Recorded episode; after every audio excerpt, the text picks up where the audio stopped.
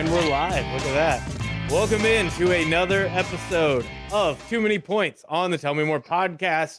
I'm your host, Mac Moore. And today we have a special guest. Uh, this is uh, Ethan Likes Sports. He has changed his name on here to uh, to fit. Uh, some of you know that Ethan is usually on our wrestling podcast, and he's uh, been a pretty good contributor on our Q crew as well. But this one, we're getting him a little bit out of his element. But he donned the Chiefs jersey. He's got the hat on. Yeah. He's a sports guy today, and he's going to come on and talk with us. We, we we're planning to talk about NBA draft, and then uh, it's mostly just going to be me talking and Ethan nodding along. But we will then get around to NFL, and we're going to do the bets. Uh, no Bobby this week. Uh, he bailed on me, and then uh, it, just everything broke down. So I was, I was gonna, I was gonna start Sports this podcast an hour ago, but slowly but surely, all of the guests backed out. See, it's, it's tough for me because I I've been trying to build up this stable of guests to come on, but like if I invite eight people and I have to manage that circus, that sucks. So I try to keep it lower, but once you do four and things fall apart, all of a sudden you have nobody and you're just staring at a computer screen, like ready to start this live stream. And I'm like, I can't do the sports radio uh, Ryan Rosillo by yourself thing. Like I thought about it, I've uh, threatened our viewers with it, but I don't think I can put anybody through that. Me talking by myself for an hour, just ranting on sports. I, I'm not ready for it. Yeah, because you know who's there when when shit hits the fan and the dust settles. Wrestling fans. we don't ever leave. That's true. And uh, Ethan made it on there instead of having us uh, reschedule, uh, which, which is good. I wanted to get this one in because NBA draft was last night. Uh, I started firing away uh, my old uh, centerpieces from uh, LJ World, where I, I have big cutouts of of Doak and Dotson, and uh, I was excited. Even though Dotson ends up not getting drafted, he he does get uh, picked scooped up very fast by his hometown team, the Chicago Bulls. But I, I, was reminiscing. I thought that was really fun, and I was also this was a draft where I was probably pretty close to that same knowledge that uh, you're bringing in, Ethan. I don't know a lot about this draft, mostly because uh, you know everything we got from experts is this wasn't very uh, loaded. Then you add in the NCAA tournament getting canceled in March, and all these guys where there might be somebody on a, a, a team that otherwise you kind of know their name, you see them on a draft board, but then you see them put up like 30 in an NCAA uh, you know tournament game and get their team to keep going. They make a run. All of a sudden, that's a na- that's a household name that you have. You get none of that. None of those. None of that action. Uh, sports just getting taken down by COVID in the spring uh, took away a lot a, a lot of that hype for for these guys. So there are names out there, and for some of them, it helped. Uh, n- as we know in the NBA, uh, not getting tape can be better because when they have the tape, they can say, "Here are your deficiencies. Here why you can't become the next LeBron James, the next Giannis, whatever, whatever." Even though those same things were put on people like Giannis, like there, uh, LeBron obviously was the the miracle that came in and lived up to all the expectations as the number one pick. You had a lot of guys, you know, some of the best players in the league right now are guys who were picked 10 plus uh, in the NBA draft. You keep thinking it's, you know, one or two guys at the top of the pile that do great. That is generally the case. Everybody after that, uh, it becomes a crapshoot. So maybe Udoka Azubuike, pick number 27 by the Utah Jazz. Uh, maybe he hits off in the NBA, uh, not only sticks with it, but can become a, a real good player in the NBA. It's possible. Uh, I have faith in Devon Dotson. We'll talk about that in a bit. But uh, this year was definitely one where it was just names on a board. I knew the top three guys. I knew my KU guys, and I was hoping they'd go a little bit higher. But outside of that, uh, I didn't know much. So we're just going to focus top heavy. We're going to focus on those top three. Uh, a few of the other guys that stand out to me, and they're usually Big 12 guys that I got to see go head to head with the KU Jayhawks since that's my team. That's who I follow consistently. But otherwise, we'll we'll finish up the draft talk and we'll go on to the NFL stuff, which I'm pretty excited about. But uh, Ethan, you, you mentioned earlier, you usually uh, at least in NBA mode for the finals, which were actually just a little bit ago because we got this weird year uh, where the finals actually had to compete against the NFL. What was your uh, NBA fandom like during this pandemic? Uh, I'm gonna, I'm gonna, I'm gonna say it was, it was less so. Um, I was not really to describe it. following a ton. It was kind of hard. It was kind of like how you know how we talked about wrestling. Like sports were just kind of weird to watch for a while. Um, you know, I think the NBA probably did the best as far as putting out a product as close to their like original product to watch so it wasn't as jarring i thought that their like uh you know their fan boards the like the, the the fan screens that they have were a little better done than some other leagues that have done the same thing um so i i did manage to sit down and, and watch um you know a good bit of the nba playoffs but here's the thing is I followed so much election coverage and I'm getting old that my brain can't hang on to two things. So really, uh, if you had asked me about the NBA, uh, you know, a month ago, I would have had a lot better answers. Um, and you know, like you said, kind of leading into uh, through the NC NCAA tournament is where you get a lot of um, at least for like a casual, you know, NBA NBA observer like me, you get you get a lot more of those household names that you're talking about. Those people who you've seen them play all year and you're more aware of them, but maybe they're not, um, you know, on the televised games that you're watching, or if you primarily do watch, you know, like KU, if you are a KU fan and you're watching mostly Big 12 games, you may not see some of these players really firsthand. You might just kind of hear their name and see them on Sports Center, but um, yeah, like I think I think missing the tournament was actually probably my biggest factor, not knowing um, who the hell was getting drafted for the most part. Um, you know, I, I knew KU players, um, a couple other names that are that have just been you know big names of basketball, and then you know names like LaMelo Ball, who is more, you know, celebrity tied to his family than you know his basketball.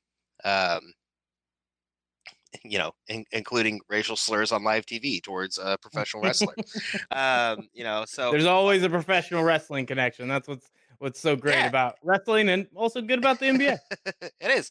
It, eh, what I could say is LaMelo Ball getting drafted is dynamite for professional wrestling. That's that's my takeaway from the NBA draft. Yeah, that's pretty solid. We're gonna have to hit a few more of those on the mellow when we get up to three. Uh, I do want to start with uh, you know Anthony Edwards at the top, and we also might actually have a uh, special guest. We might have somebody uh, come in with the, the surprise entrance. I wish oh, I had music uh, queued up, so we'll, we'll see if that ends up working out. But uh, you know, starting with Anthony Edwards going to the Timberwolves, this was one that I think any of the three were interchangeable, at least from what I was understanding, and I, I think in any other year, I might have kept up with uh, kind of the rumblings of where people were kind of moving up and down the board, who each team kind of liked. But it, it, it's tough because uh, you know you look at somebody like uh, you know LaMelo Ball, you look at James Wiseman. Uh, you, you have two guys that for the Timberwolves would have been conflicting in James Wiseman playing center. You already got Karl-Anthony Towns. Uh, in terms of LaMelo Ball, uh, you end up having uh, you know D'Angelo Russell as your point guard right now, and you still want to kind of feel out how those two work. It'd be hard to get somebody that's their backup. I think in uh, uh if, if you kind of had a more established idea of who's playing what uh, you know style, and you kind of kind of have that chemistry, you might be able to argue your, way into saying, okay, this guy is a good fit as our backup. But you sure as hell don't want to throw them into the middle when you're still kind of figuring that out. Uh, that said, LaMelo to the Hornets uh, brings up some of those same issues. So maybe it really wouldn't have mattered, but it mattered to the T Wolves. They take Anthony Edwards, and that makes sense to me. Uh, but he was definitely getting some late flack where he started to get the comparisons to one of our guys, uh, Andrew Wiggins, who played for KU. And, you know, I, I, remember going into the draft, there was that conversation, even as Wiggins was, uh, you know, pick number one. The idea was about his aggressiveness, though. And over the course of his career, uh, there's been a lot of questions about whether he's focused on basketball. Does he love basketball? Well, sure enough, you get somebody like Anthony Edwards, where I guess some of the measurables might match up, but really it was he did an interview where he basically said, "I don't watch basketball outside of playing basketball." Which I love that. Immediately, I love that so much. I know that's the opposite reaction that I'm supposed to have, but but I so so it's tough because it really depends. Like, are you not going to watch game film, which is very important to becoming a good player in the NBA, or are you just on your off time not going to be like tuned in to you know college basketball or whatever. You're not just like I guess, this type of gym rat that like only lives basketball. I'm fine with that not being the case. But th- when you get that kind of middle ground, you're like, wait, what? What did you mean exactly when you said but you don't even watch basketball? maybe, maybe I'm hearing it differently. I hear it as it, it, it, could go one of two ways. One is, oh, I'm, I don't really watch basketball if I'm not in it. That's a dude who just seems like kind of out of the loop and like not really, you know, looking out for the rest of the sport. Or it's a dude who's like, if I'm not in it, it's not basketball. It doesn't matter. Like if it's that tone, if it's that kind of like arrogant tone, I'm here for it. I'm here for for I basketball needs it's got plenty of showboating, but it needs better showboaters. It needs better trash talk. It's got a lot of it, but it's all really mid range. It just needs better trash talk. And if that's how, if that's what this kid's gonna bring, then hell yeah. That's my that's my take on. on that's pretty quote. solid. Yeah. Yeah. It, eh, I, I would say for me, I, I I do think there's that concern. I'm more concerned about the aggressiveness, which you see a little bit of yeah. that in his play, but I don't think as much. I don't think I think Andrew Wiggins, it was very apparent that he was the best player on the court athletically, and there were at times he simply was not forcing the hmm. issue. And, this is what happens. You know, what happens when Canadians play basketball. Well, and so you you put him light. on you you put him on you know uh, a KU team where they they were rolling with you know Joel Embiid and obviously uh, Embiid getting injured going into that tournament.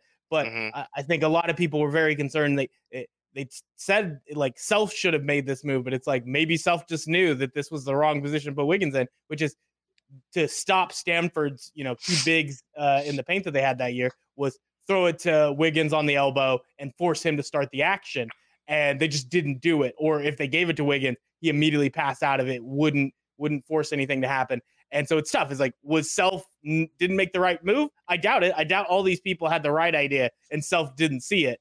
Versus he didn't do it or didn't keep forcing it because Wiggins wasn't going to force it. wasn't That wasn't going to help them because that's just not who Wiggins was. And you know, even as he's gotten further in the NBA, he's a 20 point a game scorer. It's just He's not getting the rebounds you'd expect with his athleticism side. He's not getting the assists, whatever, whatever.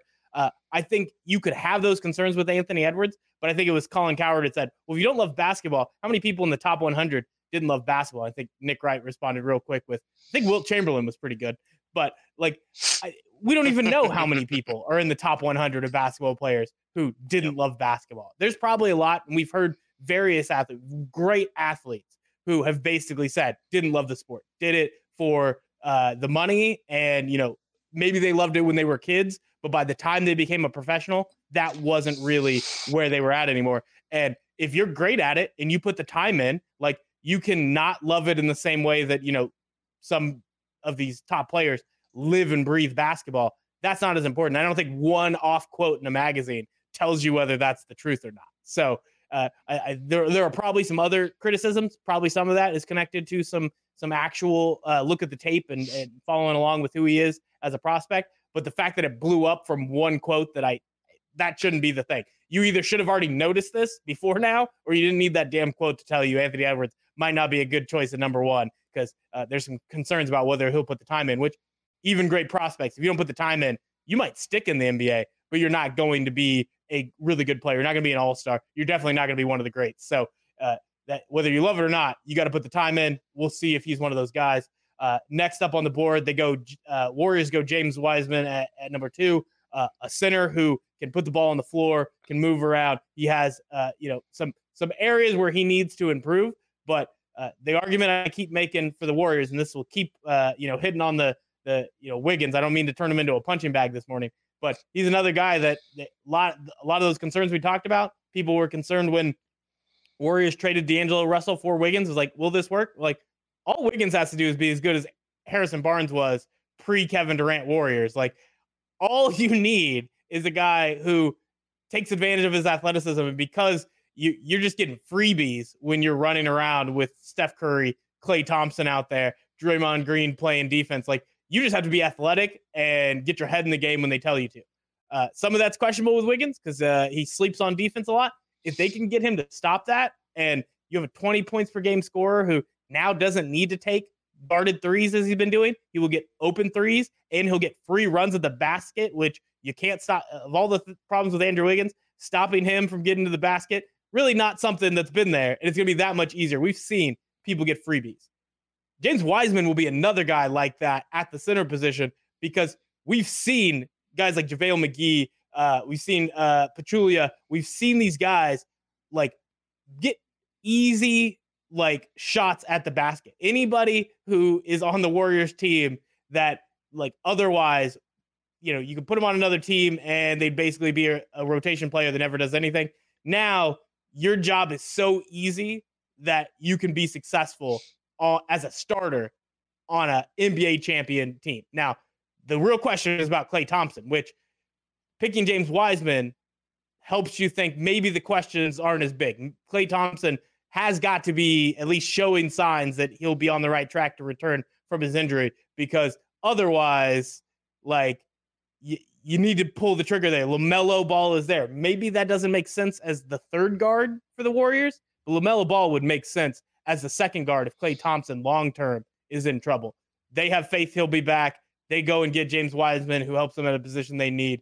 That's a that's a really good sign, uh, you know, for them. Uh, as somebody who, you know, you mentioned your NBA fandom earlier with the Warriors. Are how excited are you for the possibility that they can get this team back together and uh, you know, it's not going to be the the Kevin Durant show, but there's a chance that they will just get everything worked out and they'll be back to where they were a few years ago, where maybe LeBron can beat them in a very specific situation, but otherwise, this team was pretty unstoppable even without Kevin Durant just added as the cherry on top. Yeah, I don't. Kind of indifferent. Um, but no, I, Not I a did big Warriors so, fan? No, no. So yeah, I mean, uh, what was that? Um, what, maybe what three years ago, three four years ago. Um, yeah, the Warriors were the most fun thing about watching basketball.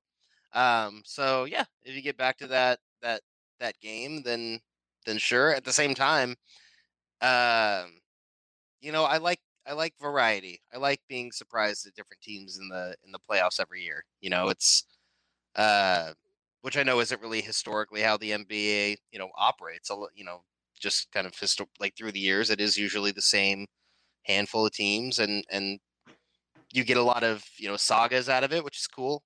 Um, you know, I don't know. San Francisco fans have had enough. You know, they they they they can have a few down years. Um, yeah. Well, can, I, can, I, can I can I can I swear on the show? yeah, you can. I, I mean, I have Alright, nothing fuck, against fuck it. San Francisco fans. Fuck San Francisco fans. That's what I'm trying to say. Fuck them. Fuck Niners fans. Fuck Warriors fans.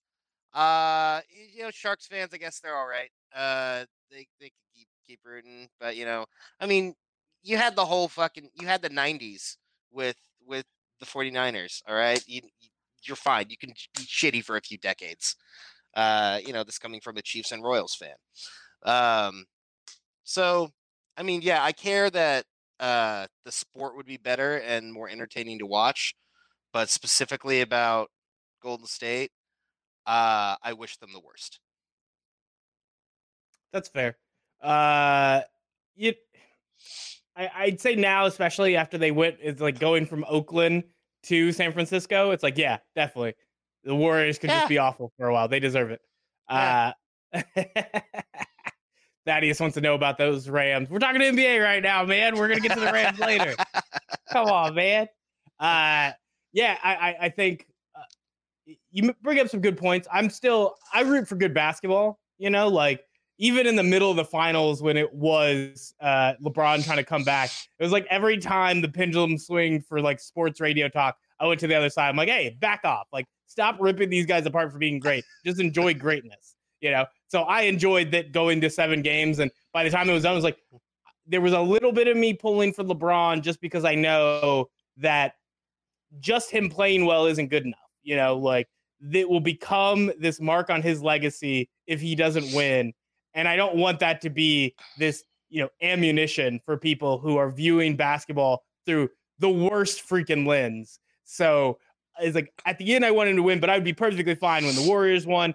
Uh, less so with Kevin Durant in there, but not like I was, I was fine when they got the first one. And then after a while, I'm like, I don't know how long I can do this. I don't know how long I can watch them just walk to a championship and like at Yeah. most like for one game, you know, LeBron, you know, nearly wins it, but J.R. Smith ruins them, and then from there it's just eh, nobody even touched them in, in in any of those playoff series when they had Kevin Durant on the team. Like until there were injuries that were involved, just run away. Like that's too much for me. But otherwise, I loved watching the Warriors. I loved the style, but I also love the LeBron style, and I love when they clash. I love when all these teams go at it. So there's nobody that I'm like, I hope they don't do well. I hope everybody does well. I like watching it. Uh, and you know, this year in the bubble, I was amazed that there was that much good basketball going on. I was glad it was going on. Yeah. Uh, and then the only thing missing was really some of these bad teams right now that are picking people early on. Uh, like Hornets was one. I, I, wish you know they were a little bit better because uh, right now my boy Devonte Graham uh, is doing great for them. He's the uh, scored 18 points a game. Should have got uh, most improved player, but apparently people don't understand the actual criteria for most improved player award. So uh, the the question though is how much do they trust him? Just because you put up 18 points per game on a bad team, that doesn't mean uh, everybody is uh, going to, you know, like look at you as a for sure starter. Like 18 is it kind of goes back to the Wiggins at like 20 points a game. It's like, yeah, but you did that on a team that couldn't make the playoffs. Like that's mm-hmm. not good enough. So they're going to keep looking for somebody else. There's a reason Devonte was picked in the second round. So just because he's come through and developed, we're still kind of looking past him. Uh, you, you would think when you've already sunk that much money into Terry Rozier, though, that you wouldn't keep adding point guards to the rotation. Like, well, maybe this point guard will be better. Uh, they go with LaMelo Ball at that spot. Seems like a logjam to me, but at the same time, LaMelo has the the size, and by the way he plays basketball, if he turns into the guy you want him to be, I think Graham and LaMelo can play together. Like that is a possibility.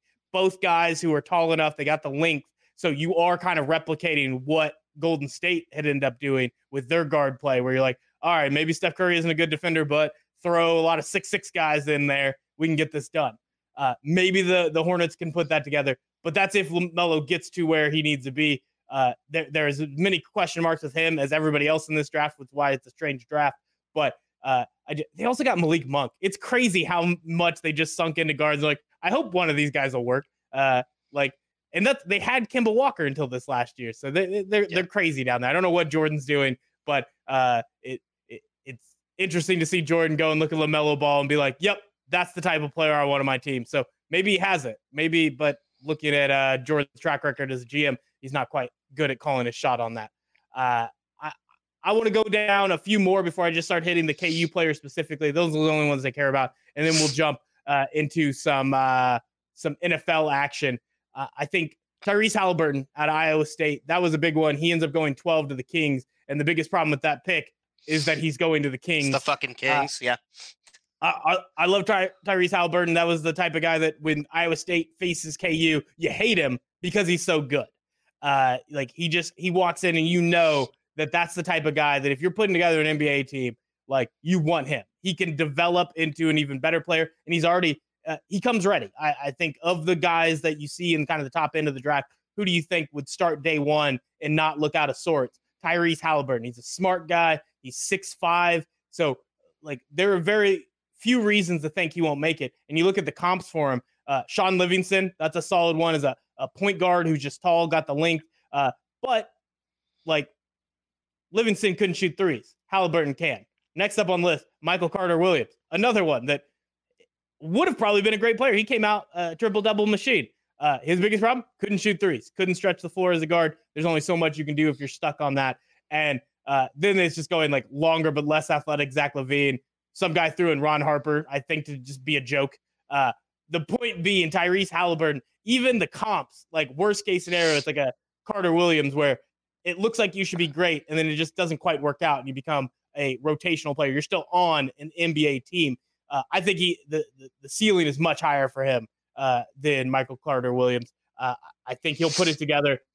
The only thing stopping him is the Kings will just destroy that man. They will just grind him into the ground, and that's my biggest concern for Halliburton getting his career even a casual NBA observer, it's pretty obvious and easy to tell that if you go to the Kings, that's where your career goes to die, or at least hibernate.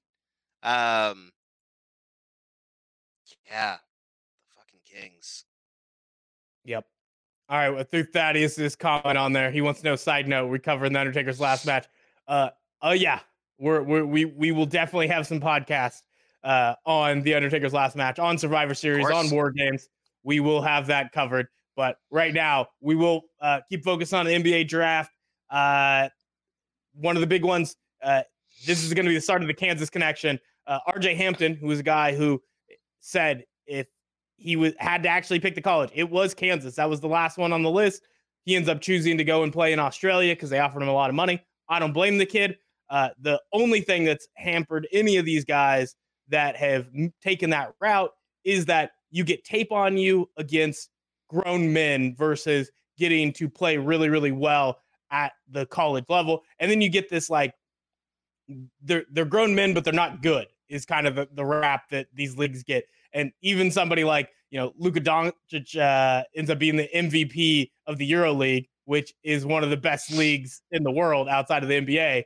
And it's still like, ah, he's he wasn't even that good. Like, you know, he, he didn't get to start the first year for them, yada yada. He only got this many minutes. Like, you know, he won MVP of that league against grown men at 18. Never mind. You know what? Uh, don't look at what's on the tape. Look at what they can do. Evaluate him the same way you would any other sort of high school tape. And, you know, th- there shouldn't be guys who come out of high school. There shouldn't be somebody like James Wiseman who gets suspended from Memphis. You don't get to see that much of him.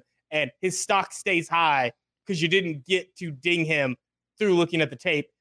RJ Hampton took those dings. He started falling down on the draft board. I think Nuggets grabbing him at 24. This is the second time they pulled this off. First time was Michael Porter Jr. Uh, with the injury that made him he was a top three talent undoubtedly. And I get if there's that injury concern, he might just never play. Instead, he comes out and immediately his first year is a playoffs contributor when the Nuggets make their way to the Western Conference Finals. So uh, Nuggets are making smart moves. Like they already know we got the rest of this roster built. And if we can hit on these gambles where other people are, are deciding they don't want to take the risk, we'll take the risk. Worst case scenario, they don't play. And you don't even notice because we already have that spot filled. If they do play, we just stole a top talent. I feel like that could be what happened with them getting RJ Hampton at 24. So looking out for that kid. Another one that I'm not mad. He he, he didn't go to KU. Would have been nice to have him. Uh, I'm also interested to see how he plays in the NBA. Uh, but next up, this is where we can get you in on some opinions here real fast, Ethan. These are the the KU players. And uh, first one, you know, uh, 50-50 night. We got Udoka, number 27, made it in the 1st mm-hmm. round. That was big because he wasn't on draft boards, you know, a year ago. And even in the last, as he was dominating the college basketball scene at KU, as he was leading uh, the the best team in the country, there were it took a while before he was even making it into that second round. But it did mm-hmm. become pretty clear he would be drafted. I don't think a lot of people thought he was going to slide into that first round. He gets 27 to Utah, which uh, I think is interesting to me for a few reasons. I'll get into those in a second, but I just want to jump in, uh, let, let you get in since I'm only the one, one talking right now. Udoka, uh, you know, how, would you like watching him just dunk on everybody's face for, uh, you know, four years, even if he was injured half of it? And yeah. you know, what do you think of him as a as an NBA prospect? Uh, I think he's he's one of my favorite, you know, KU big men that I've gotten to watch over the last, you know, decade or however, you know, yeah, probably. And uh, yeah, I mean, he's he's just been gradually improving. You know, the injury injury concerns were always there, and and if he's playing hurt, you know how how much does that take him out of each game was definitely a, a thought at KU, but um, you know, he's he's still just he's just constantly getting better he's one of those players that you just I, I think you just constantly see growth, and I don't think that he's slowing down his growth at all. So I, I think that uh, you know his first few years um, in the NBA should be really fun to watch. I don't have a lot of opinions. You can talk yeah. after him. And yeah, that's. yeah. So for me, I, I, think the Utah Jazz obviously interesting, and the, the parallels are uh, pretty good because I think a lot of people look at somebody like Rudy Gobert and they'll they'll quickly say, "Oh, look, so it's it's another center who can't stretch the floor, and that's now their backup." So either it's a bad fit because now you don't have the flexibility of going a little bit smaller as the Utah Jazz.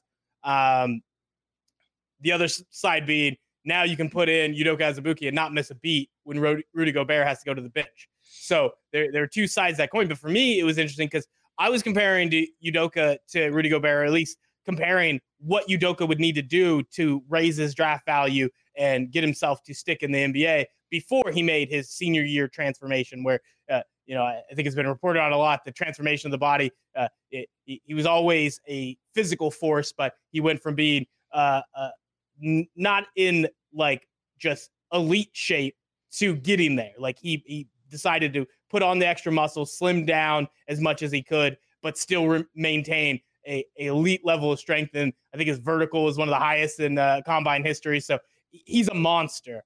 But when you look at what it takes, the, the the centers in the NBA, the game has changed. If you can't stretch the floor or if you can't guard on the perimeter, at least like marginally, like if you're not uh, agile enough to stick with a pick and roll situation, then you're in trouble. Like that, you have to do one or the other. And you look at somebody like Rudy Gobert, can't stretch the floor. He's on offense. He's pretty much limited to be a, a rim runner, but he has raised his defensive profile to the level of being so elite, he is a superstar. They pay him uh, big money to be there. And while there are some questions about whether that will limit the Jazz from ever, uh, you know, getting to the point where they could be a true title contender, he's still a guy that will stay in the NBA and he'll make money in the NBA. For Doke to have gotten to that level, I, I it his junior year, what he needed to do his senior year.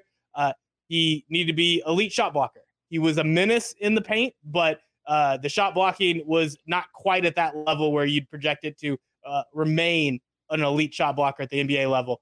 Uh, he was a uh, the rebounding was not nearly as high as it should have been considering his size, his athleticism, and that was going to be a problem. Uh, you have to be elite at those things if you are going to try to make up for the fact that on offense you're limited to just being somebody who will score at the rim. He fixed all of those. He became that elite shot blocker. He started to get the rebounds at least at a, at a higher clip, and uh, then even on offense, and that this is the big thing. If he can continue to progress the way we just saw this year, if he can do that at the NBA level, and I feel like you know he showed he could do that work ethic for at least a year. Let's see if that continues. Uh, he will get that defense at least somewhere close to the way Rudy Gobert is. Now, it's hard to project him as a defensive player of the year. Like that's that's pretty big to just say he will improve to that level, but he just has to get close. And on the offensive end, I think it's a you can compare them in terms of style, but Rudy Gobert is just throw it up to him, he dunks. That's it. That's the entire Udoka has put the ball onto the floor and got himself in position for hook shots. He has found a way to score around the basket that aren't just the dunks, and he still kept his field goal percentage up very high while doing those. So it's not as simple as he's just a guy who will get freebie dunks the way we describe Rudy Gobert and the way we describe every center who plays for the Warriors. Right. Bill can do more than that, and physically, he's just a monster. And it's always a big change when you're going up to that next level of NBA. But he's so strong that that, that won't really change, particularly in an NBA where they don't have those same fives that they used to have. You'll see things like what you know Joel Embiid does. Uh, that strength is amplified even more because there aren't a lot of guys his size that still can play, that still have the skill set that keeps them on the floor. And obviously, Joel Embiid's different, but uh, even Joel Embiid isn't. I, don't think will be as strong as what Udoka will look like in a couple years as he keeps building on that frame. Remember, Udoka's like 20. Like, yeah. Udoka should be one of those guys that you know you, you got him after first year, but because yeah, he's been he, in college for four years, draft stock falls down. It's like, no, he's still as young as those guys. Yeah, he came like, to KU when he was like 16, I think. Yeah, and he was out of all the bars. Like, you know, he's a grown yeah. man sitting there, brothers at 16. Not to now he's old enough, so I could rat on him a bit. Like, man, they just let him in there, and you're just like, yeah, what is this kid? I, I looked him up. I literally, I did that at Brothers. I literally was sitting there. I googled it. I was like, that kid is 16. What, what, what is happening? Who's doing was this? He, was uh, he the one who punked you in the bathroom, or was that somebody else? I don't think I got punked in the bathroom by a KU player. Oh, I did. It was Devonte. Yeah. Devonte got me yeah. good. There were no paper towels, and Devonte uh, was like he put his hand out for like a handshake, and uh, like I, I forget that it was it was like because my like he could see the water on my hands, and so it was like, or he, he saw that my hands were dry, so he was like, "You didn't wash your hands." and there were no paper towels to dry off. So I know you didn't watch hands. So he did that as I walked out of the bathroom. It was pretty good. Uh, good job with Devonte. That was hilarious.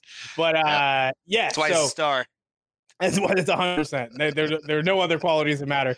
Uh, I know Thaddeus, he's still underage, but at this point, it just counts.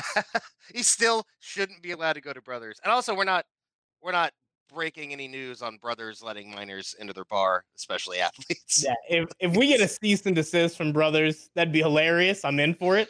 But yeah. uh it better come yeah. with one of those pitchers of Long Island iced tea. They squeeze the lemon juice in and sell it for like two dollars. Psychopaths. Man, crazy stuff. Uh yeah, so I, I for me, Doke is, is, really high, and I, I promise this is not homerism. Uh, and I have to promise it even more when I start talking about Dotson, who was undrafted, and I will keep describing as a guy who will stick in the NBA.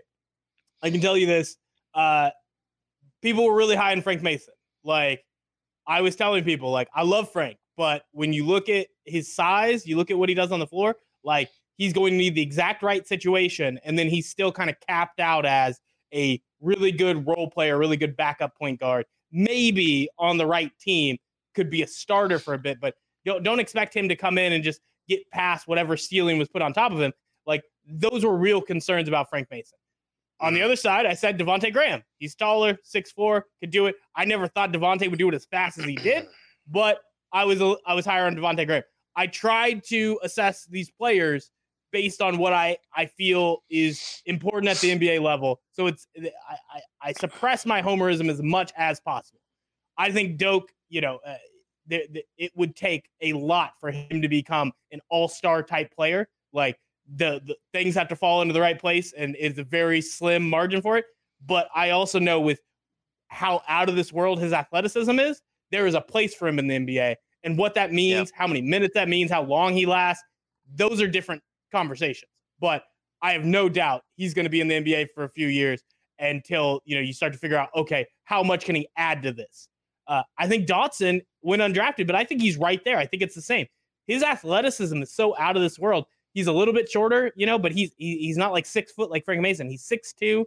He's uh he, he's pretty hardy. He's got you know uh, a, a a you know slim, but you see the muscles on him. You also see that he runs faster than anybody else on the court, and when he's mm-hmm. dribbling, he can keep that speed. Like I don't know how you wouldn't take a shot on him. I don't know like and I heard his agent was kind of posturing to not get him drafted in the second round. So I won't compare him to the second round point guards that got picked. But there were way too many point guards in the, the latter half of the first round that I'm like, you're telling me you want to go with that guy rather than Dotson. Right. Dotson's worst thing was the three point shooting, which you can argue uh, it went from 36% to 30%. He never even looked comfortable the first year when he was shooting 36, and 36 still isn't quite high enough for you to think he's going to definitely be a good shooter in the NBA. But it's not like his jump shot was broken. So you have a guy who uh, can run faster than the speed light, had amazing body control in terms of running mm-hmm. full speed, hitting a center underneath the basket, bouncing off them, and then giving themselves a wide open look uh, at the basket. That's a skill you rarely see from a, a guard. Like to, to see him do that so consistently, I don't know why you wouldn't hope for that, you know? Like I, I I would say of all the guys you look at where you're like there are question marks. There's question marks on every player in this draft. There's especially question marks on the guys 15 through 30. I would take Dotson with his upside and his question marks over those other point guards who are in that that that area. Uh, so it was strange to me that he didn't get drafted, but he ends up getting scooped up by his hometown Chicago Bulls, who uh, don't have uh, the hardest point guard situation to, to to break into. I think Frank Mason going to the Kings when they had, uh, you know, uh, just I think at the time it was George Hill, and then um, who's the the point guard they still have out there?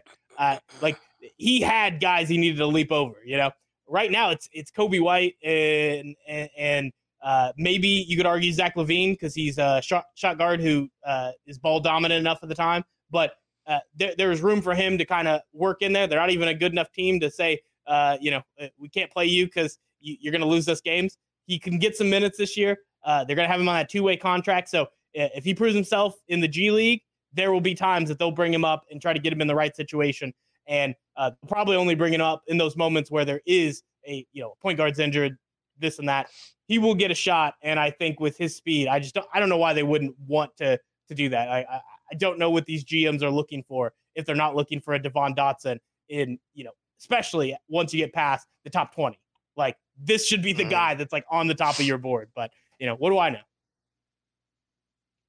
Um, apparently a lot. You just said a lot of things, so I'm gonna I'm That's gonna true. say when you say what do I know, you know quite a bit. Um, and yeah, I I mean you you took the words right out of my mouth, as Meatloaf would say.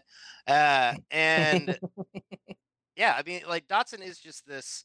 He should when you watch him play, it seems like he should be out of control, but he's not.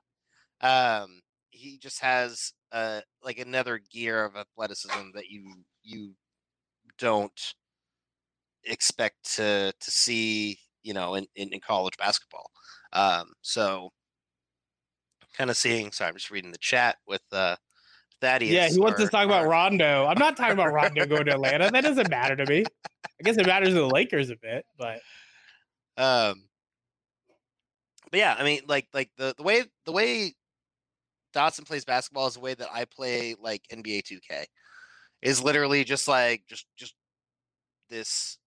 I mean, he's better at it. I, I'm playing a video game and I can't figure it out. I don't know how he does it in real life with his real body, but just this unbelievable speed, athleticism, and like you said, just being able to drive in on a center and just make it look easy. Um, and and you know for what you're saying about the Bulls too, yeah, I think you should expect to see him. Uh, maybe not not necessarily like breakout player of the year, but somebody who, um, you know, probably be on a few Sports Center highlights uh, unexpectedly early on, maybe. All right. Yeah. And I, I agree. I think, eh, you know, looking at that, eh, at the very least, it's probably better to not get drafted. It's better to pick your spot, which is probably why his agent was pushing for that towards the end of the, the draft. So good for Dotson. I think good spot for, uh, you know, uh, you know, having, uh, you know, Udoka go to the Jazz. I think that fits for him. So two good spots for KU players, and even a good spot for RJ Hampton as the should have been KU player. Uh, I am just seeing the breaking news: Warriors Thompson, it's official, suffers Achilles tear. So, yeah, uh, interesting choice that they they went with uh, James Wiseman. Uh, it seems like for them, at the very least, they know long term replacing Klay Thompson isn't what they want to do. They're hoping, uh, you know, even with a second injury, if he gets healthy, then you you, you want to pair Steph Curry, Klay Thompson. Uh, you know, right now it's Draymond Green, but they, they're getting a lot of guys, a lot of bigs too, where it's not just James Wiseman. It's like Marquese Chriss, uh, Dragan Bender. There's all these guys who were big prospects that came out that you're like, oh, they're they're centers who can shoot. They can put the ball on the floor. They can do it. like they, they all had something unique that it was like, well, but there's this weakness. And then, you know, you get stuck on a team like Dragan Bender was stuck on the Suns uh, when they were just, you know, spinning their wheels. So go into the Warriors. You can get people who are smart basketball minds that are going to put them in a good position and be on a team where it's like, we are not asking you to do everything. We need you to do what you do well in this situation where it's easier because the, you know, the gravitational pull goes to Steph Curry. That is mostly true when Klay Thompson is healthy. Without that, Steph by himself, it's not quite the same gravitational pull.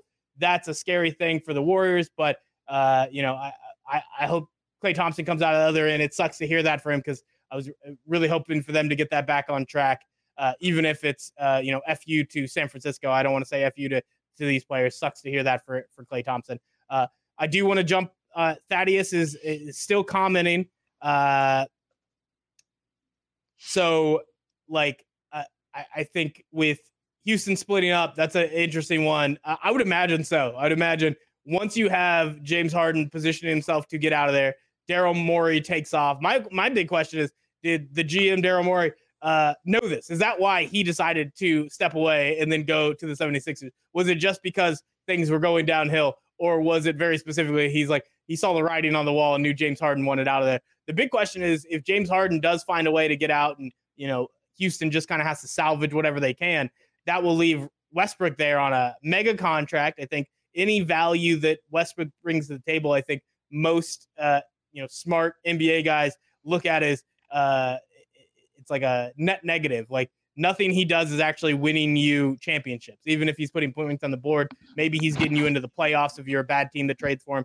Uh, I, I think the most recent conversation was about Westbrook getting traded. It was like a swap for John Wall, which is just like a treadmill for both teams. I don't know if that's smart for either one to do because it doesn't really get either one uh, anywhere, but it gets John Wall out of Washington and makes it Bradley Beal's team. But I don't know how much it's your team if you were to put another alpha in uh, Russell Westbrook taking that spot. So uh, there's just not a lot of moves for that. I, I don't know what team would think to, to, to gamble on Westbrook, particularly with his contract. I don't know who would have the resources to match the Westbrook contract in a move. But with Harden, it's like he doesn't want to be there, I don't know how long you think you can just force him to play nice and, and play. I mean, they weren't winning championships when they were working together to put all of this. Uh, you know, you you need chemistry on a basketball team, and if your star player who takes every shot is lethargic, doesn't want to play for you, that's not going to go well. I don't know how long the Rockets would keep that. I, am assuming they're bluffing. They just want to get his value up a little bit higher, get people to to to you know offer a little bit more for him right now instead of it just kind of being like open season on you know uh, this whatever crappy offer for for stealing James Harden away from them. But that only goes so long. Once you get into the season and it's going to start, you know, in December or a month away, uh, very quickly you'll see if James Harden uh, plans on playing there long term, and uh, that will diminish any value they'll they'll bring up. Atlanta, so we're gonna put Westbrook and Rondo on the same team. Thaddeus, that's just crazy, man. Can anybody shoot threes? Come on, I I don't know if that fits next to to to Trae Young. I think uh, of all the guys I would imagine uh, there, uh, neither Westbrook nor Rondo I think helped Trae Young's development. But that's me. I don't know. We'll we'll we'll see. We'll we'll get a lot more answers in a month. There's gonna there's still gonna be a lot more movements with the way we normally have that summer uh, cycle where it's so fun to kind of watch news come through, and now everything's it's sort of all bleeding together, all in the middle of the NFL coverage that we're gonna jump to right now. Uh, it, it's tough for NBA, but I, I I don't think they should have started the season. I don't think they should have gone with that December 20th date. It's just crazy with how uh, you know, it wasn't very long ago that we had the NBA finals finishing and you had guys stuck in a bubble, the ones who made it to the championship stuck in there for, you know, three months. Like I I don't know. I don't I don't think that's a a smart move. I heard some talk of have some of the the teams that didn't get a play in the bubble uh, have them start a season and do like a staggered start for everybody else to give uh, all the playoff teams some time. They don't they don't want to do that. Everybody starting uh, December 20th. They need to get Christmas basketball going with the best teams involved. So it's a short turnaround, and you know at the very least we'll at least get answers to wh- how these people fit together, what trades are going to be made before the season starts, and you know uh, very fast figuring out will Russell Westbrook get to ruin the Atlanta Hawks just like he's ruined everything. I'm just kidding. Russell Westbrook isn't that bad, but it's definitely not. It's definitely not a championship winning move to to start pushing for Russell Westbrook. Uh, that's all we have for NBA. Uh, we, we went much longer than I thought. I, I assumed with the way we had discussed this uh, you know, pre-show going over the the the the rundown. We were going to talk about it for 15 minutes and get out. We made it to 47. That's crazy. So now we're going to try to move quickly uh, into uh, NFL coverage, NFL bets. We're only going to do the bet stuff and kind of knock out, you know, as we kind of tell who we pick. We can give our little description of the game, but otherwise, the only game I want to really jump into is the one tonight. Uh, and this one should be a good one. We don't always get that on Thursday night football, but Cardinals going up against the Seahawks. The last one was so fun, and you got to see Kyler Murray uh, upstage Russell Wilson, and that was probably the 1st mm-hmm. in what has been a tough few weeks for the Seahawks. Kyler came out on top there, and that's you know I, I, didn't imagine him doing that. I, I, have pretty high faith in Kyler Murray. I expected maybe more out of him than what we we saw early in the year. Uh, they, they, were winning games through their defense, but sure enough, uh, by the time we're, we we got rolling, we're nine games in, and I have my list. I'm going to ask you real quick. Uh, I, I, gave the MVP rankings that I had so far in the season out uh, on Tuesday's podcast. So, uh, do you want me to tell you mine and then you can list yours, or do you want to drop yours before uh, I rattle off that that list I have? Um, start with yours. All right. So mine right now, I think I'm still leaving Rodgers on top. Uh, I think there's an argument for Mahomes, but uh, I think as much as I enjoy the efficiency, I think with the way Rodgers has had to carry a team that uh, you know he keeps losing skill players. Aaron Jones out of the backfield, one wasn't running at the same clip he was last year. Also got injured. Uh, for him to play as well as he is and carry the Packers to where they are, uh, I'm willing to keep Rodgers there. But for Mahomes, uh, wouldn't be mad at anybody who picked him because with that 26 touchdown to one interception ratio, and with the way that you know that that number is in a year that it felt like he got bored. Like there are games there where he probably could have scored more touchdowns than that. So, you know, I, I, there's some arguments that he had some cheap touchdowns on like little screen passes and you know little shovel passes to Travis Kelce, those type of things that Andy Reid draws up. But I think, in all honesty, the fact that he has been as productive as he has been and, and, and had what I would consider the first half of the year just kind of felt like they were running through the motions. They were giving touchdowns to the, you know, Clyde Edwards Helaire just because it was like, let's try him out. Let's see what he can do. Uh, I, I think great year. Number three uh, for me right now is Josh Allen. I think uh, a lot of people had Russell Wilson there. I had Josh Allen there before Russell Wilson slid. I think Josh Allen is playing out of his mind. He's a guy that people have talked about like he can't be a real thrower. It's mostly just the running and uh, you know whatever system they have. But they put the ball in his hands and he's delivered this year. Like there are games that they've won in the last few weeks where they're passing eighty percent of the time. This isn't even just he you know pick and choose the spot. It is entirely Josh Allen carrying a team that the the rush uh, you know the running game is not really working and their rush defense has been horrendous. So they've been in a lot of games where Josh Allen needs to step up, make plays. And, you know, even the losses, they just lost this last week to the Cardinals. We all saw that awesome play, Kyler Murray throwing it to DeAndre Hopkins. Before that happened, Josh Allen had to do the exact same thing going down the other way to get them back into the lead. He's been playing out of his mind. I have him at three. And then four is the aforementioned Kyler Murray. He might be able to wrestle that spot away from Josh Allen at three if he's able to take down Russell Wilson once again tonight. Uh, and then number five, that's where Russell Wilson slid a bit. Like I, I, still think it's uh, blasphemous that he hasn't gotten an MVP vote not once in his career. But it's going to be hard this year when there's uh, you know four other quarterbacks in front of you. Not to mention every year we could say, oh, let's not give it to quarterback. Who's the next best player? It's always Aaron Donald because he's the best defensive tackle uh, by such a wide margin. But uh, right now, that's my top five list. And then, yeah, it's always just Aaron Donald at six, just for shits and giggles. That's fine. My list is pretty similar. I'd maybe put Aaron Donald ahead of Russell Wilson.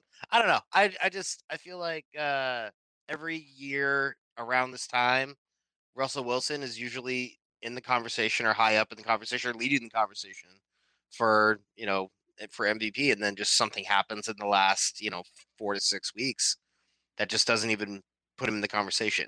Um, are these your your your like mid season right now, or your what you your assumed final projections?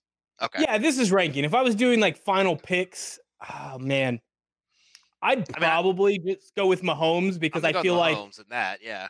I mean, they, I, like I feel like he's the most likely to not have something slip. Like you got to win your division. you need to be 12 to 14 wins. You know, I feel like the yep. Chiefs can get there and it'd be the, the the the safest bet while Mahomes continues at the stats where they're at. Where Rodgers could still play as well as he's been playing, but they could start losing games and slide down. Same thing for all the other teams. There's a it's really tough to project. Uh, you got AFC that has like I don't know seven, six and three teams. You got the NFC yeah. that Packers are seven and three at the top, and like, but you know who knows who's actually going to make it out of that group.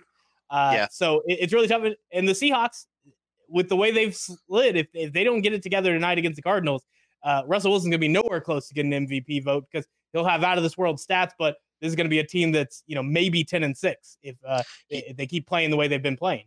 Yeah, I'm I'm a huge believer in Kyler Murray this year too. I mean, it's not a that's not a controversial statement, but um, man, he is he's just I I, I could see him being in that you know conversation of of top two, top three by the end of the year. Um, you know, I, I think that that's if I'm gonna if I were to predict, um, you know, who the top three will be you know, come the end of the season, I I do think it'll be Mahomes, Murray, and probably Rodgers. Um, you know, and, and I think that just shows how good Aaron Rodgers is. Like you said, he keeps losing skill players, but keeps winning. Um, and then also, you know, on the flip side, you look at Mahomes and who he's, you know, had to start with aside from I mean, he's he's got Hill and Kelce, um, and then a rookie running back who is good, but is still a rookie running back. So uh, you know, kind of looking at what uh, Rodgers has to go off of, what what Mahomes has to go off of. You know, it's it's similar. Um, but I, I just think I wouldn't that... I wouldn't agree. I think you got Tyreek Hill, who's always a weapon, who even when he's not putting up the numbers that he would in previous years, he's still having big plays. Uh, he you have to account for him every single play. That changes how defense. And Travis Kelce is having one of the best seasons ever by a tight end. So when you you put those two together, and that's not to mention even if like okay Watkins goes down, but you have Mecole Hardman, you got Byron Pringle jumping. They have these guys who have already been put in place who have such speed that for Right, days it doesn't matter the- who's in. And then you add the Le'Veon Bell Byron- just as like Byron Pringles fine. of Green Bay, you know, like looking. That's what I'm saying is is beyond, you know, Davante Adams. Um, I mean, you have uh, Lazard who's been hurt, who I think comes back this week, um, and then Valdes-Scantling who has been solid. You know, you look at the the players that Rodgers has had to play with in lieu of those those weapons. I feel like those players are at a higher level than if you know, God forbid, Kelce or Hill go down with an injury. But I, it, you know that that's when you see how good is that quarterback in lieu of that talent. Luckily, we haven't had to that's see that with Mahomes. Yeah, and uh, you know uh, we got Thaddeus jumping on with. Uh, do you not think Brady will get a vote? He'll probably get a vote, but that person will be Yeah. wrong. So, you know, whatever. I don't. I don't know. It, it looked like it for a second, right? It looked like maybe he was going to play out of his mind, but also, I mean, he does have uh, one of the greatest uh, skill player groupings ever assembled, and half the time he's blowing out crappy teams, and the other half of the time he's getting blown out. So uh, until I see them be consistent down the stretch, no, I wouldn't even consider Tom Brady Yeah. for being close. There are way too many quarterbacks who are outperforming Tom Brady right now for me I to even think about that. That's I feel like that's Brady though. I feel like that's where he's you know where he has always entered the the MVP conversation is you know middle of November. You know, I, I feel like it's one of those down. He's one of those players that, and I'm not saying that he's dog shit in October. I'm just saying that in that final stretch of the season, Brady historically is always a contender for MVP. I think a lot of it with Brady, though, what you're describing, he's still up there. They, people still put him in the group. It's just as you start to weed away the criteria we mentioned earlier, where you need to win your division, you need to do this. The Patriots do that every year. So as you get Right. rid of the rest of the crowd, Tom Brady often sticks out as, yeah, he's up there. But when you're just comparing what these guys are doing, Brady has not, he was not there this Oh, year, yeah, even no. with all these guys around him. I think for a minute, like you, somebody might have made the argument, but I think they were still wrong. And then last year, I mean, it was it was because the Patriots didn't have anybody there, but uh, you know, there, there just wasn't there was nothing close to what would be an MVP caliber performance from Tom Brady. It's been a little while since Tom Brady has played out of his mind. It was probably back what 20, 2017, 2018. So it's been a bit. I, I I- I'm not ready for it. And then how do you feel about Cam? Are we are we still talking about Cam in relation to like MVP? What what is it? Like I, I felt like I think I uh, think that's a separate conversation. I think that's just in general because there's no way that we'd be talking about him as uh, as one of our Yeah. you know I- top five I- MVP MVP runners. Um, He's had some good games. He's also had some dog shit games. That's where Cam Newton is right now. And Yeah. right now, the most important player on the Patriots offense is Damien Harris at running back. Can they start to work in a way that lets uh, Cam Newton uh, accentuate that? You know, we, we saw what Cam Newton can do as a runner. If you start to do some more plays that involve him using uh, his legs, that could work. But also, he keeps getting banged up. So you, you you have to gauge whether it's worth protecting him or worth doing more running plays that can get your offense going. Obviously, Right. uh, you know, it worked out great uh, facing uh, the Panthers. I'm sorry if it hurts, Daddy. It's the, the truth hurts sometimes.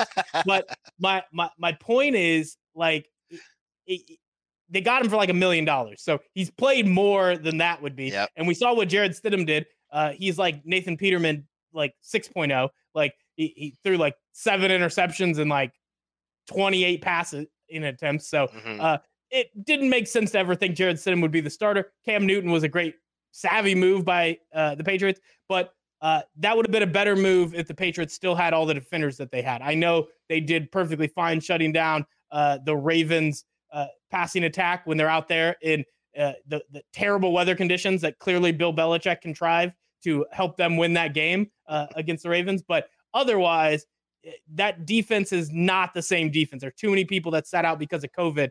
And if you had those, if you had the defense playing the way it did last year, you you could convince me that the Patriots offense is better off with Cam Newton, knowing what his limitations are, than they were last year with Tom Brady, who had nobody to throw it to, and you know he has no wheels. He can't get out of trouble, and he was in trouble a lot last year. Cam Newton is still in trouble uh, a lot this year for the Patriots, but you get that running game going, they can steal some games. The question was, do they want to? But after they couldn't find a way to lose against the Jets, and now they still won against the Ravens, they're not getting Trevor Lawrence. So you might as well win six games and draft a middle linebacker in the middle of the first round. Seems fine. Uh, I think they should have just tanked. I think the moment that they they they lost many games early. They should have they should have just gave up. But you know, eh, Patriots they'll they'll they'll just keep pissing off Yeah. fan bases. They could they couldn't give that one to the Ravens. They had to take it away. So that was that was fun to watch. All right, so we we have just went randomly. Thaddeus took us off track. My plan was to get us out of here in an hour, but we haven't even started uh, the sports bets before that happened. We'll start with uh, we'll go with the homer picks, or I guess let's start with Thursday night football, and then we'll go homer pick. Uh, I'm trying to scroll down and see. They always hide this on ESPN. It's not very good at telling me when games are. Uh, so Cardinals, yeah, go to full scoreboard. Yeah, it's not showing up. But Cardinals, Seahawks. I think it was minus three when I was looking earlier. Um, yep, that's still what we have on there. So who do you got in this game with that line, Ethan? Uh, Cardinals. I got, I got, fair. and yeah, I don't know. I, I would have even. I don't know. To me, it doesn't even. I, I go back and forth because their last game went to overtime, correct? Or was it finished right at the end of regulation? It was the end of regulation, so they scored. Was it was the uh, very end of regulation? Okay. I Um, so. just remember it ending on a field goal. Um, might have been I overtime. I don't remember. I. I I don't.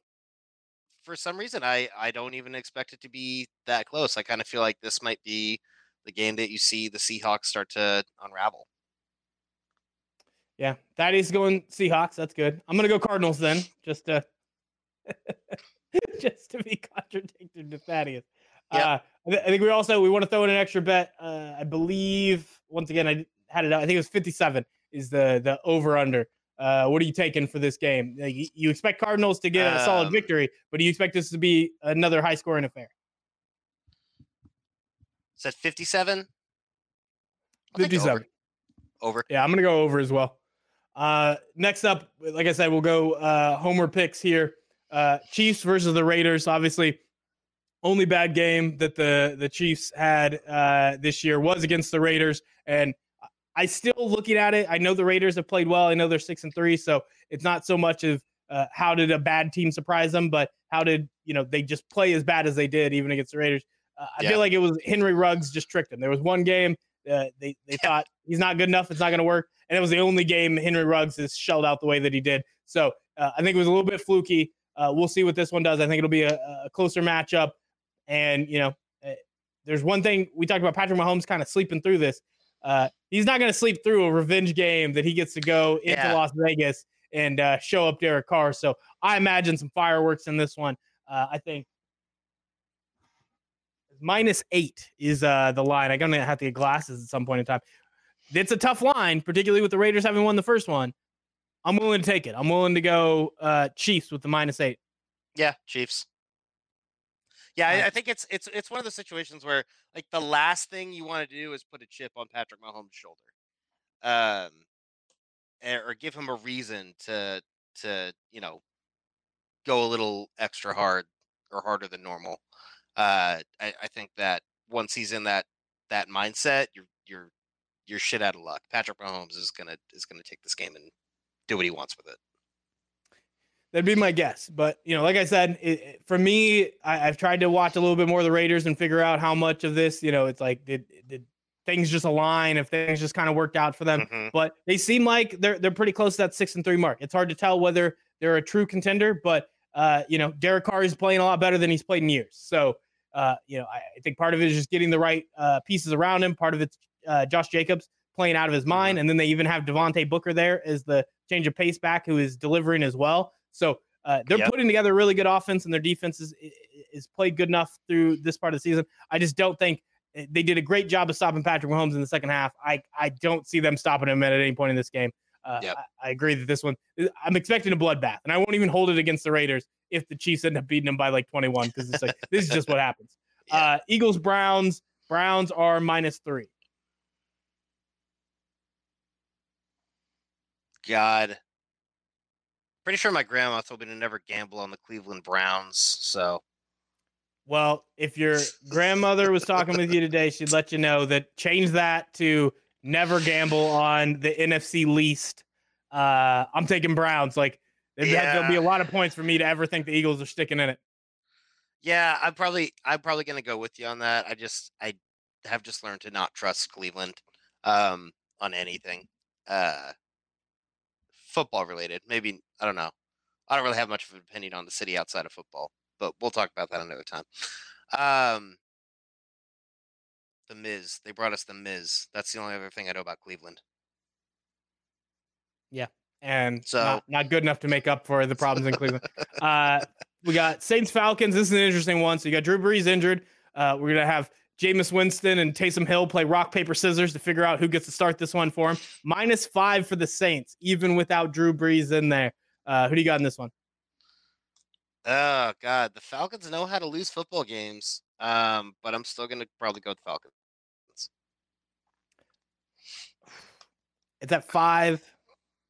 This is a tough one because I could see without your quarterback, but with how well the Saints have played, with the fact that uh, I, I think Drew Brees is, uh, you know, just sliced and diced, but is not taking any passes down the field. Uh, we we talked about this on the last podcast where Jameis Winston's going to bring you that big play threat, and although over the course of a season, he's probably going to lose you a lot of games by throwing too many interceptions at the wrong time. That is, this show sucks. Come on, man. Uh, I'm gonna I'm, I'm gonna I'm gonna end up taking the the Saints on this one. I think they will, uh, especially for this first game, be able to to come through and and deliver. And I can't trust the Falcons to ever do anything right. So uh, next up, we got Washington minus one point five against Cincinnati Bengals. Ethan, who do you got? Uh, I I don't know. I'm gonna go. I'm gonna go Washington on that one. I think Alex Smith back in there. Uh, Yeah. it- it's tough because you got two teams that don't win a lot, and Joe Burrow has played pretty good. Stuck the Bengals in games that they shouldn't have been in. Uh, I, I, I think at this point, I, I, I would go with Alex Smith just because I want to see him do well, and I also I picked him Mhm. up to be my fantasy football quarterback in a week where Josh Allen's on a bye. Uh, but I, I, it's tough for me because I, I could see this being where Bengals, you know, finally that Joe Burrow talk is like, all right, this is when we get the win. You know, it's another bad team, and we're better than that. We're putting it together more than that, even if they still can't really compete against real contenders. But on this one, I'm just gonna I'm gonna have to rest on Alex Smith, hoping he puts up a big fantasy day. I'm gonna go. I'm gonna Also, go Washington. just to catch you up on this, Thaddeus was not saying that our show sucks. He was saying that Miz and Mrs. sucks. So Oh, just to well, that's fair. clear, that's Yeah. fair. Plenty of I thought you meant this podcast because that's rude. I saying the Miz show sucks. That's just accurate. That's fine. it's reality uh, TV. It can only be so good. All right, so we got no line on Lions Panthers, and I haven't paid attention to figure out who's on the COVID list to make that happen. Uh, Mm, we got Steelers minus 10 on the road against the Jacksonville Jaguars.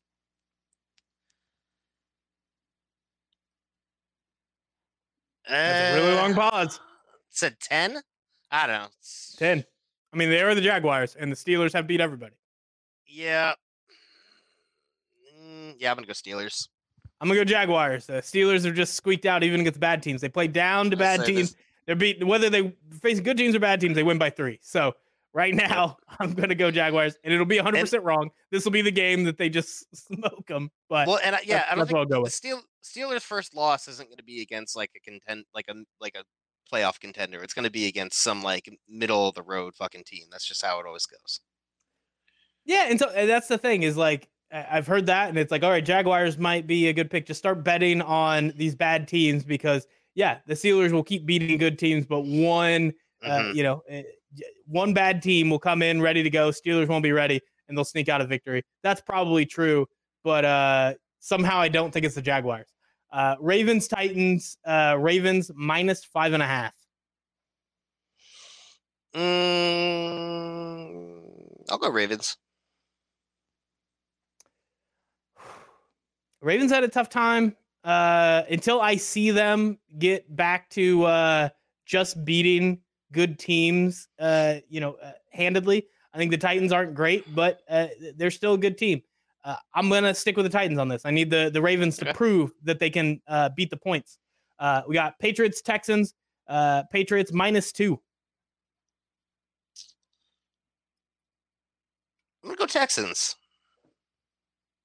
Yeah, uh, I'm gonna go Patriots. I mean, the, the, to make up for the Cam Newton slander that upset Thaddeus earlier, uh, I do think with uh, seeing what the Patriots did against the Ravens, whether it's fluky, whether it's in the weather, you know, whatever the thing is, uh, the fact that they found a a a rhythm that's much better than anything the Texans are doing right now. Texans lost 10 to 7 against the, the, the Browns last week. It was eh, they couldn't get the ball in the end zone.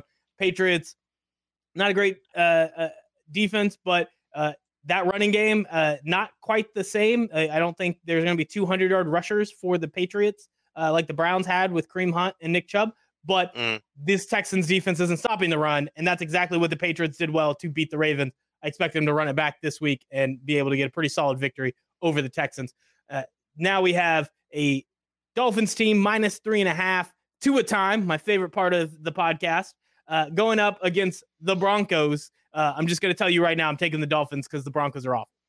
Yeah, I'm also taking the Dolphins. I uh I'm I'm enjoying Tua I time, but Tua. also I do too, but I I still uh To feel like Fitz, time?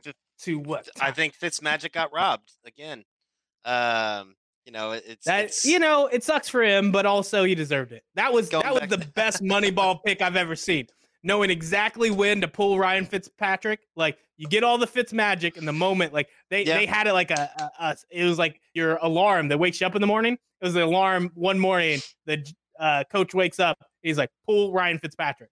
Now we we've got it. We got a science down to the exact moment you pull him. And when you got Tua back there, that that makes perfect sense. Throw him in, and you got none of the losses that come with Ryan Fitzpatrick when everything goes to shit for him. And instead, you just got the wins. You got Tua time to learn the offense, be ready to go, and they didn't miss a beat.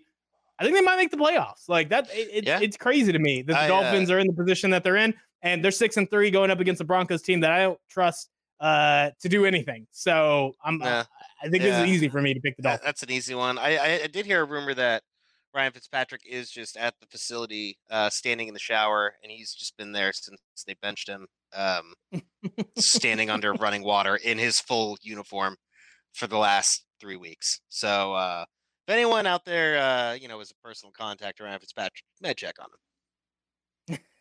I loved his like response afterwards, where he's just like, he's old enough, he's he's wise enough, he's dealt with all this, and he's just like, yeah, never had that happen before. I'm like, Yeah, it's, it's, it's pretty great that they've asked me to come Yeah. in and uh, teach the guy who they they fired me, and they they want me to come in every day and work with the guy that replaced me. Love it, and uh, yeah. he, Cool. he just I like, guess so I'll, I'll calm. right? probably be probably be playing quarterback for like the fucking Broncos next year or something.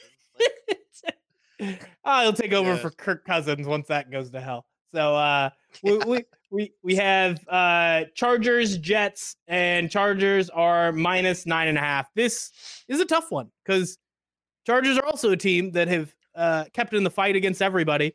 But even against a bad team, do we expect J- the Justin Herbert show to get them a a ten point victory? It is against the Jets though. it's against the Jets, and I've I've been trusting Herbert this year. Uh, yeah, uh, I mean I've I've I've had him running two fantasy teams that he's the star of because my fantasy teams are garbage.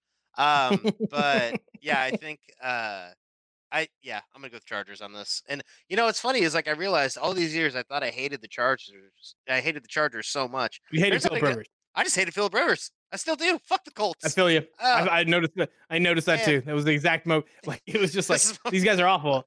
And was like I I have no decided to change our towards bit. the Chargers all of a sudden. we we had a we had a running bit where uh, me and my NFL show co-host uh, Bobby G, we'd always like start the podcast with "Are the Chargers for real?" And I realized this year I'm like we're gonna have to change it because it had nothing to do with the Chargers. It was Philip Rivers. So now our bid is gonna be "Are the Colts Yeah. for real?" And sure enough, it's held up. Like that's literally been the Colts all year. Philip Every Rivers time they his tantrums and his dumb face and his nine kids. every time they try to make it look like they can do something, they they they shit the bed the next week. That is just the the the the, the cycle of Philip Rivers. And then the, Yeah. yeah. you get stupid graphics like he has nine kids versus zero for Aaron Rodgers and zero for you know. It's like what Yeah. stupid graphic is that? He, like why uh, would I- that matter to us? And didn't he? He just passed. Who was it? He just passed Marino in all-time yards. And it doesn't make me respect Philip Rivers anymore. It just makes me respect Dan Marino less. That's not not fair. It just reminds me of how good Dan Marino is. Like you see all these stats and like anything where Dan Marino is close to the modern guys, just remember that nobody was doing that back then. Like he's putting up Patrick Mahomes stats, True. and he did it in a league that didn't allow it. Like Dan Marino, a, a, beast, and I won't hear any differently. He's everybody who he played with. Anybody that you had higher on the list that played in the same era, throw him down. I don't care how many Super Bowls they won. Dan Marino was better. Uh, so I think we had two games left. We got Cowboys, Vikings. Uh, Vikings are minus seven. This is. Do I have to take the Vikings minus seven? This Vikings, is awful. yeah, yeah, yeah. I'm gonna go Cowboys have been a Cowboys. Shit show I'm gonna go since, Cowboys. Uh, since Dak's ankle exploded, the the Wait, you're going Cowboys. wait, did Andy Dalton come off the COVID list? Never mind. I'm going Vikings. I, he- trust yeah, I Garrett thought he was Gilbert more than on I trust Andy Dalton. if that, that- that's where we'll split. If it's Garrett Garrett Gilbert, if he takes the first snap, if he's the starter, I'll go Cowboys. If it's Andy Dalton, give me the Vikings. I know Vegas doesn't do those type of bets. But that's where I'm at. Rams, no, that's Buccaneers- actually. I have uh, I've I've done that. I mean, I've just done like a bar bet before when Andy Dalton was quarterback. It was a couple years ago, and it's anytime Andy is cool. Andy Dalton's about to lose his fucking game. I'll bet you five bucks. Like I, it's I he is also somebody who cost me a fantasy football season several years ago, and I am holding a grudge, but that grudge has been upheld by Andy Dalton's awful, awful play. All right. Thaddeus says never go Cowboys. Well, here's the thing, Thaddeus, with bets. Once everybody decides that and goes to one side, that's the perfect time to bet them because they push the line far enough to give me awesome odds. Like, there's a tip. This is too many points. We're all about sports betting. I'm going to help you make some money, Thaddeus. Uh, don't blame me when you lose the bet, though. Uh, Rams, Buccaneers. We got Buccaneers minus four. Is it where's the game? This is in Tampa. Gonna go Buccaneers. Give me the Rams. I think they are completely uh, underrated at this point in time. They are playing great. They've had a very tough schedule and still have come out six and three. Buccaneers, like we said, there are some good wins on there. Uh, you know, eh, they, they've blown out a lot of teams, but the only real good win was that blowout against the Packers. Otherwise, they have had tough time against the actual good teams in the league. Uh, it's hit or miss with them, and the Rams are the perfect team that you know. Uh, can they replicate what they did last week? After seeing Jalen uh, Ramsey actually shut down DK Metcalf, uh, I'm willing to think the Rams have what it takes uh, to go out there and get Tom Brady. And what does Tom Brady love? Clean pocket. You know what you never get? A clean pocket when you face Aaron Donald. Like, doesn't happen. So I'm gonna go Rams on this one. Okay. That's all I have. That's that's all of the things. Is there any other NFL stuff? Anything that uh, stands out to you before we finish this on up and make Thaddeus sad when we have to say bye? Uh, not really. Why didn't we just have him on the show? I mean, he's I thought about it. I it was so tough. He kept sending messages, so I was trying to respond to those. And then I was trying to get somebody else on that at last minute said, you know, they'd they'd be willing to come on a future show, but uh just you know di- wasn't in a position to record right now. So there's just so many things going on. But we will definitely bring in Thaddeus next time because I'd rather have the stream of him saying the things to me than me have to follow along on the comments because this is tough, guys. I don't know how these live streamers do it all the time. Like I can't I can't keep up. I don't I don't know what's going on anymore. I'm trying to look at my stats over here on one computer. I got comments in front of me. Uh, I got a phone in my hand. I'm texting people to try to put them on the show. There's just too much going on, and I need a producer. I need an intern. So uh, if, you, if you guys know anybody who doesn't like to make Okay. money, I can walk intern. that back immediately. Producer, intern. I mean, they're a producer.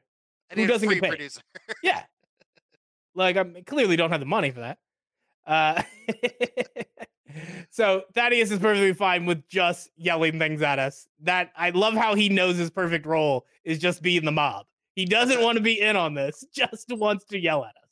It's actually Love it. true. That's that's yeah. He's really good at it.